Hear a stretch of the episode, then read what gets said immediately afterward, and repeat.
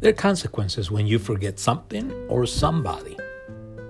For example, you cannot pass the test that you must take if you forget what you have studied. You cannot drive your car if you have forgotten your keys. You cannot make the dish you wish to make if you forget the recipe of it. You cannot get money out of the cash station if you have forgotten the PIN number of your account. A musician could not play a musical piece if he or she does not remember the notes or chords that he or she is supposed to play. A teacher cannot teach his or her class if he or she does not remember the subjects or themes to teach. In other words, there are serious consequences when people forget important information, transcendent matters, or instruments that they must utilize to carry out their activities. Therefore, I would like to share with you the story that is found in Deuteronomy 8 11 through 20, where the writer of the book records the warning that God gives to the children of Israel, to the generation of the children of Israel who was born in Egypt, about the danger of being absorbed or fascinated by their blessings or favors to the point of forgetting Him, to the point of forgetting their source. Likewise, God warns the children of Israel about the danger of misinterpreting their prosperity, their abundance, their resources, their constructions, or their achievements. This is what it says in Deuteronomy 8 11 through 20. This is the New King James Version. Beware that you do not forget the Lord your God by not keeping his commandments, his judgments, and his statutes, which I command you today, lest when you have eaten and are full, and have built beautiful houses and dwell in them, and when your herds and your flocks multiply, and when your silver and your gold are multiplied, and all that you have multiplied, when your heart is lifted up, and you forget the Lord your God, who brought you out of the land of Egypt from the house of bondage, who led you through the great and terrible wilderness, in which fiery serpents and scorpions, and thirst land where there was no water who brought water for you out of the flinty rock, who fed you in the wilderness with manna, which your fathers did not know, that you might hum, that he might humble you, and that he might test you, to do you good in the end. Then you say in your heart, My power and the might of my hand have gained me this wealth and you shall remember the Lord your God. For it is He who gives you power to get wealth, that He may establish His covenant, which He swore to your fathers, as it is this day. Then it shall be, if you by any means forget the Lord your God, and follow other gods, and serve them and worship them, I testify against you this day that you shall surely perish, as the nations which the Lord destroys before you. So you shall perish, because you will not be obedient to the voice of the Lord your God. This is the New Living Translation. But that the time to be careful, be aware that in your plenty, you do not forget the Lord your God and disobeyed his commands, regulations, and decrees that I am giving you today.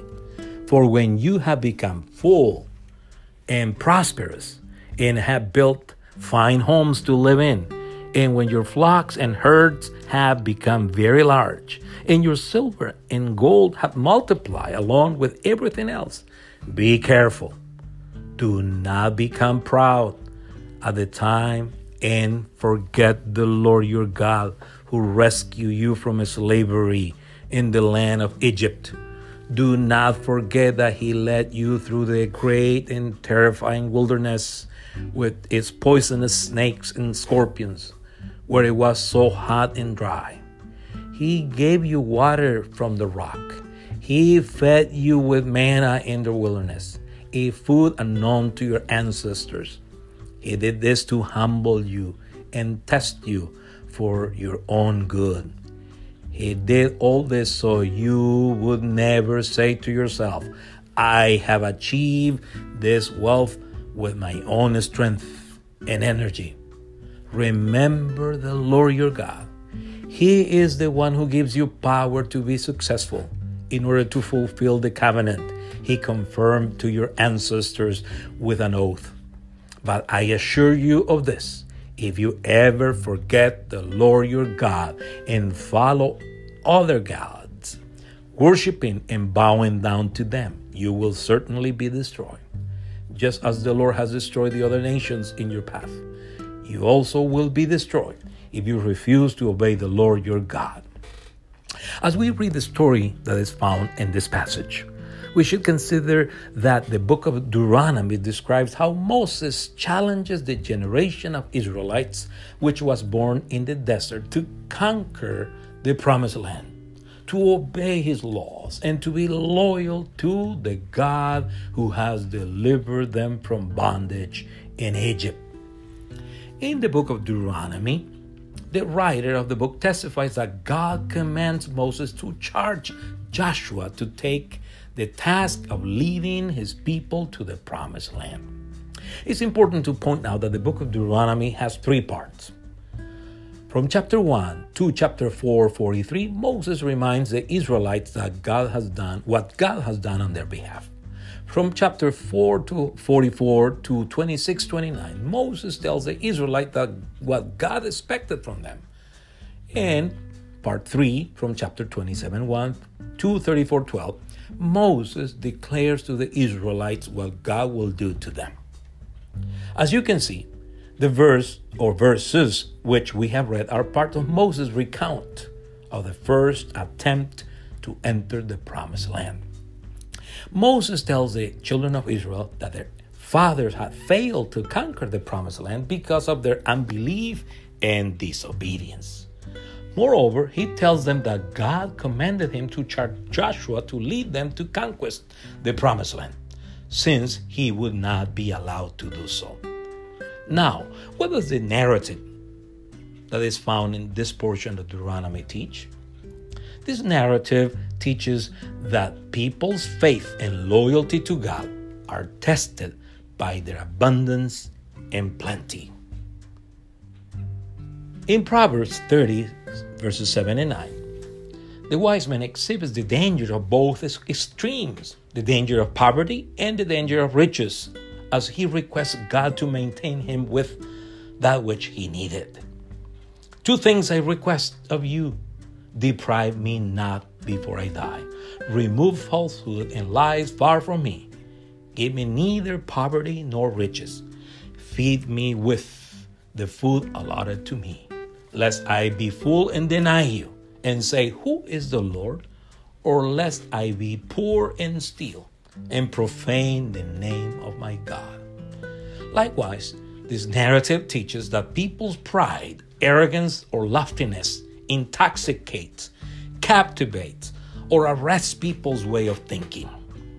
People's pride, arrogance, or loftiness leads them to think that their abundance, riches, or possession is the result of their own power, ability, or intelligence.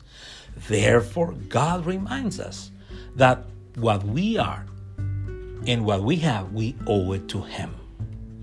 So let us always keep in mind that, there are serious consequences when people forget important information, transcendent matters, instruments that they need or that they must utilize to carry out their activities. But above all, when we forget God and the favors which He has granted to them. Amen. May God bless you.